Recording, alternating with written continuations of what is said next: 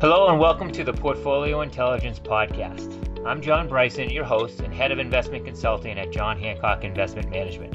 The goal of this podcast is to help investment professionals deliver better outcomes for their clients and their practice. Topics we'll address include advisor business building ideas, capital market updates, the latest trends in portfolio construction, and investment insights from veteran portfolio managers across our global network. Today is June 11th, 2020, and I'm joined by Emily Roland and Matt Miskin, our co chief investment strategists at John Hancock Investment Management. Emily and Matt are the engine behind our quarterly capital markets outlook piece titled Market Intelligence. Emily and Matt, welcome to the call. Thanks for having me. Yeah, thanks for having me, John. All right, it's always great to talk to you two. I want to start by sharing with you an article uh, that I read in the New York Times uh, earlier this week. It's about a Buddhist monk living in Vermont who went off into the woods for a 75 day silent meditation. He left in early March and came out in early, uh, late May and basically asked, Hey, did I miss anything? Now, we know he missed quite a lot, but if he were to look at his 401k statement or his investment statement, he might conclude that he didn't miss all that much because we've seen uh, a big sell off, but a big rally. Now, it's been a few weeks since we've last connected. Emily, maybe you can summarize for us how much the market has come back and maybe highlight how it's diverged from the economic growth. Sure, John. It, it, really has been pretty remarkable. You think about the decline that we saw in equity markets so fast um, from February 19th to March 23rd, um, the S&P 500 fell about 34 percent. Uh, so it was the fastest decline that we have seen, um, in you know, in, in modern history there. And since that March 23rd low, uh, markets are actually up about 43 percent. Um, so we're not quite back to those highs yet, but we're getting awfully close. And meanwhile, the economic backdrop is, has been pretty, you know, pretty disastrous. We've lost over 22 million jobs um, in March and April. Um, you know, what we're starting to see are some green shoots developing in terms of the economic outlook, and that's really one of the key reasons that the market has done as well as it has. Uh, we all know that markets are, are forward-looking, um, and you know, stocks are pricing in a, a, a uh, you know, a, a good kind of outcome here. Um, they're pricing in, you know, a better um, optimism on, on the jobs front. And I think certainly last Friday's jobs report was great news in terms of actually adding two and a half million jobs. I think we need to be a little bit careful there as we still have quite a ways to go until the economy heals. Um, but that was, you know, undoubtedly very, very good news. Um, the market's also looking forward to this economic reopening that we're seeing with all 50 states now reopening. Um, some better news on the you know vaccine and, and treatment front that we've seen. Uh, still no no signs yet that we definitely have um, a, a, vaccine here, but but good developments happening as well. And then finally, we've got this kind of big shift in sentiment um, as, as you're seeing investors coming off the sidelines. I mean, we joked before about family members that are in you know middle school and high school wanting to you know know how to invest in the markets. And so we're certainly seeing a lot of participation from the retail side as well um, that's been also fueling this. Um, we've come a long way very very fast um, so as we look forward we want to be you know we want to be careful from a risk management standpoint um, but as the Fed and, and as fiscal stimulus continues to be supportive here, which is another element that's absolutely been responsible for pushing markets, we want to continue to engage. Uh, we want to also do that, though, with a risk management mindset and with a balanced approach. I think that's wise. And you mentioned the Fed, and I certainly want to talk about that. I know their meeting concluded yesterday. And Matt, I'm sure you were tuned in listening to every word. What were you listening for, and what were your key takeaways? The first thing that we were really listening for was the uh, forward guidance. So, forward guidance is this powerful tool of monetary policy where the Fed says, this is what we're going to do in the future. And what they said yesterday was that they believe that they're going to keep interest rates at basically zero through 2022. So that forward guidance suggesting that interest rates are going to stay low for that long was the first element we were looking for. And what does this mean for investors?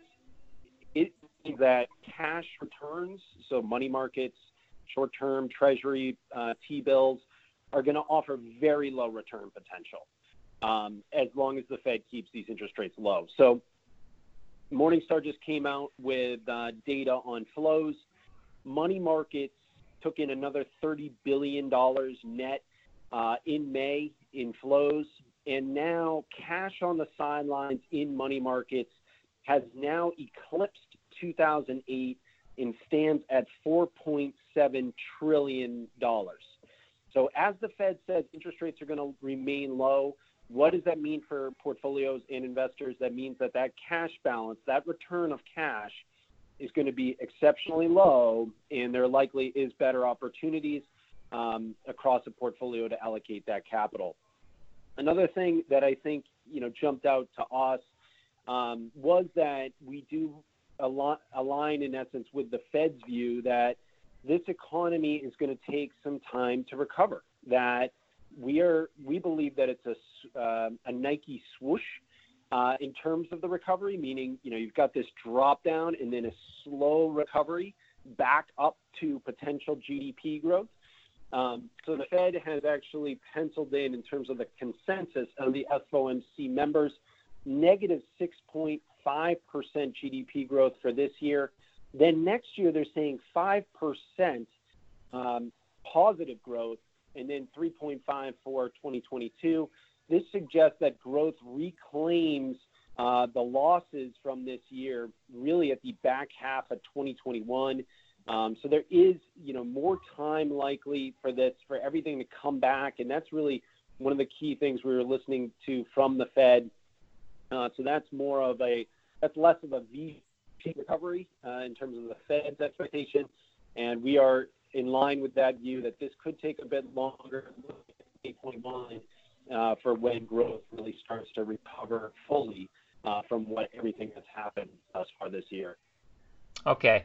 Hey, let's take a little pivot. Emily, I want to, we, we heard so far about economic growth in the U.S. Maybe expand that conversation as we look at the second half of the year and into 21, but make it more of an international focus. What do you see for global economies?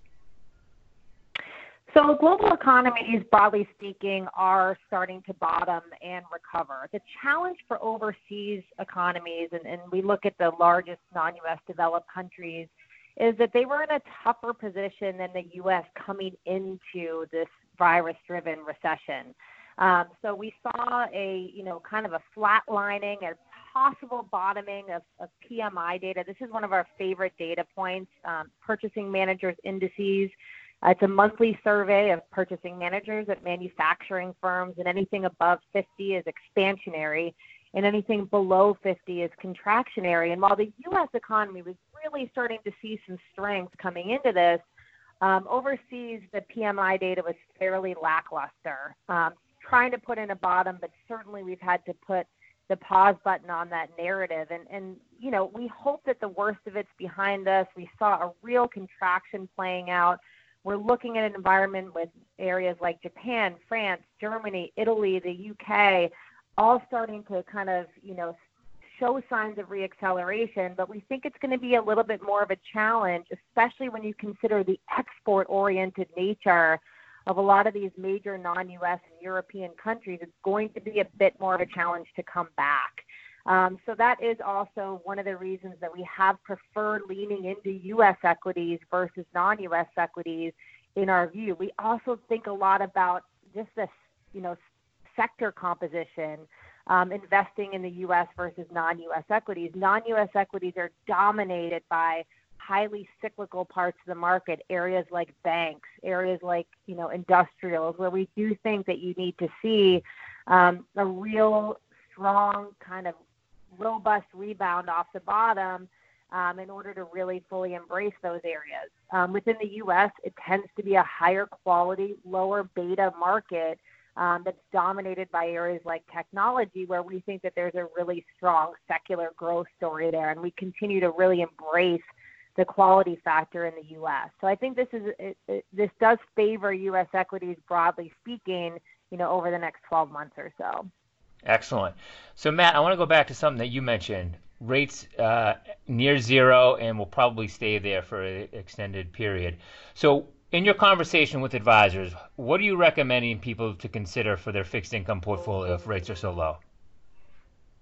Yeah, I mean, the first part of the discussion is where do you allocate capital across the fixed income curve? So you can choose short maturity or, you know, kind of limited duration type strategies. You can go to intermediate type strategies, intermediate duration, intermediate maturity, or you can go longer. Our view is that the intermediate part of the curve is the the best uh, kind of point across that spectrum, and and the reason why is the short end has very little yield at all. If you do have oppor- if you do see opportunities that does have a lot of yields with low uh, duration or limited maturities, to us that suggests that it's a lot of credit risk um, because there's no free lunches right now. Uh, so we would be cautious of that part of the market. If there is yield, if there isn't, uh, then the treasury market's just suggesting you're going to get, you know, something like 10 basis points or, or very low return. The intermediate part of the curve looks better to us. You are getting compensated with, with some yield, and the corporate curve is also upward sloping. Um, so this, there is roll down in essence from the intermediate part of the curve to the short end because the yields are higher. Um, the long end of the curve to us, you know, while it is a, a good hedge from equities, the long end of the curve typically goes yields go down when when stocks go down, meaning bond prices actually rise uh, when stocks go down on the longer end of the curve. But we do think there's going to be some volatility there, and we we'd actually prefer the intermediate part of the curve versus the longer end because of that. And so we position the intermediate part of the curve and then it's about just trying to find income for clients, but on a risk managed basis. And to us, there's a spectrum between treasury bonds, which are yielding, you know, the treasury bond index is about 50 basis points. That's what it's yielding. Uh, mortgage backed securities are yielding about 1.3%, as is the aggregate bond index. That is, you know, of the lowest yields it's ever had in history. So that's a tough place to be. Investment grade corporates are just about 2.3% right now. Um, that's a decent yield to us. And then high yield is yielding about 6.7%, emerging market debt about 5%. Really, what we're focused on, it would be kind of translating this into a, uh, a strategy, would be kind of like a core plus intermediate strategy where investment grade corporates, mortgage backed securities are the bulk of the portfolio but then the ability to nibble on a little bit of those higher yielding securities. Yes, they offer, they have more risks in high yield or emerging market debt, but just nibbling on some select opportunities there can get your yield up to something like two and a half, three percent. To us, that would be the ideal income stream right now, where you're getting positive income for clients, but not overdoing the, the risk budget of the fixed income portfolio and as I said, you know, kind of highlighting that intermediate part of the curve uh, as a sweet spot across maturities. Great. And Emily, you started uh, in your conversation about underweight in international and allocating more towards U.S. Can you go a little bit deeper on that and talk about how people should consider their equity portfolios and maybe touch on the whole value to growth uh, conversation that people are having? Yes, that is a huge topic of conversation, and so many investors out there looking for signs that we could start to see the value complex coming back. Um, and we are starting to see some signs of life. One of the key dynamics that we're watching play out in the markets right now is that there has been a broadening in terms of market leadership and participation from various parts of the market up until really the last mid May, really it was really about owning U.S. growth. It was about owning technology stocks. It was about owning U.S. versus non-U.S. And on the fixed income side, it was about embracing treasuries. Those are really the only trades that really, you know, worked well on a, on a relative basis. And since mid-May, we're starting to see some leadership come from the value side. It's early. Um, growth has actually outperformed value year to date um, by a wide margin. Growth up 9.5%, while value is down 9.5% year to date. So there's a huge gap here to fill. But again, starting to see some signs of life from, from value as well as moving down in cap. Um, looking year to date, um, large cap core is, is positive, um, but in the core space, mid and small cap equities are down four and a half and nine percent, respectively. Looking across sectors, um, you know, you, the S&P 500 as of yesterday basically flat on the year, which is pretty remarkable. Um, and areas like technology really leading, up over 12 percent but then you've got areas like financials, which are down 14.5% year to date. Um, so we're looking, you know, right now in terms of a tactical bounce in those areas. Um, I would include international equity there as well.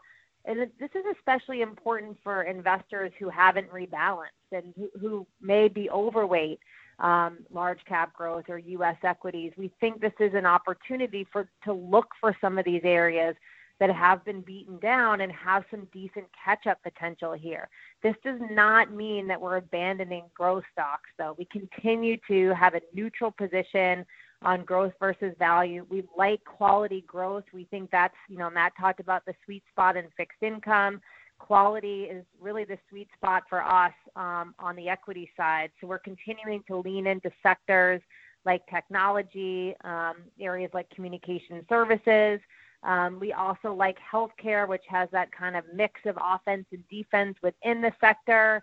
And then we're embracing a little bit more um, risk, a little bit more cyclicality, um, you know, by, by, by thinking about adding some exposure to areas like industrial. So we want to be positioned here again in order to in order to participate in the market but we also want to be cognizant that some risks do still exist in the economic recovery still has some uncertainty around it. We want to be very balanced here in terms of our positioning um, and really kind of think about how how you know a 60-40 portfolio is, is really the way to approach this market. Great. And maybe to close out the conversation, Matt, uh, I'll go to you. The last time we talked, you had recommended dollar cost averaging in, into a balanced portfolio. How has that worked out for investors? And any other closing thoughts you'd have for them today? Well, it, it has worked out uh, pretty well. Um, you know, I think that it's not like we're we're patting ourselves on the back or, or you know having a victory lap on that one, um, but there are still very you know time tested approaches to investing um, that remain very you know relevant and, and are showing their merits. And you know, dollar cost averaging into a balanced portfolio amidst volatility is one that we, we continue to see work. Um, you know, you're not going to pinpoint the bottom perfectly or, or if, you know, or pinpoint the top if you're trying to trim risk into it. But we really wouldn't try to get that tactical. Um, you know, we think that's going to end up with a drag on returns if you're trying to shift around too quickly here uh, around this, this kind of choppy market. Instead, this dollar cost averaging strategy uh, is one that can be additive to longer term returns. It can, you know, continue to keep the, the kind of uh, risk budget that um, you know an investor is looking to have in place because you still have the diversification underlying in that portfolio. Um, so you know it's something we continue to highlight as, as a as a good strategy. And, and you know again when I was talking about the cash balances, 4.7 trillion dollars. You know that's a lot of money that's in cash. And I'm not saying, or we're not saying that, you know, you want to chase equities with that or, you know, high flying stocks, but we do think a balanced portfolio over the next several years will outperform zero, which is what cash is yielding. We continue to believe that strategy holds uh, a lot of merits today, uh, given even though there's a lot of uncertainties in this uh, market and in this environment. Yeah, it's funny. Uh, I know Matt and Emily, you both have kids, and they are Disney fans like most kids, and it reminds me of uh, the movie Finding Nemo, uh, where Dory, her her mantra is just keep swimming, just keep swimming. You know, there's going to be more volatility, there's going to be more waves in the market, but I think that makes a lot of sense. It's basic, but it makes a lot of sense to just keep dollar cost averaging into a balanced portfolio, ride out the volatility.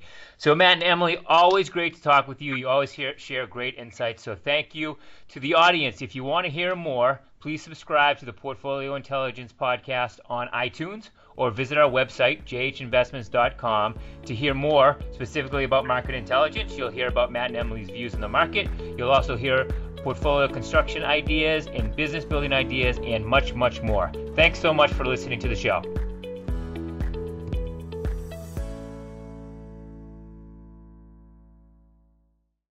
This podcast is being brought to you by John Hancock Investment Management Distributors, LLC, member FINRA, SIPC. The views and opinions expressed in this podcast are those of the speaker, are subject to change as market and other conditions warrant, and do not constitute investment advice or a recommendation regarding any specific product or security. There is no guarantee that any investment strategy discussed will be successful or achieve any particular level of results. Any economic or market performance information is historical and is not indicative of future results, and no forecasts are guaranteed. Investing involves risks, including the potential loss of principal.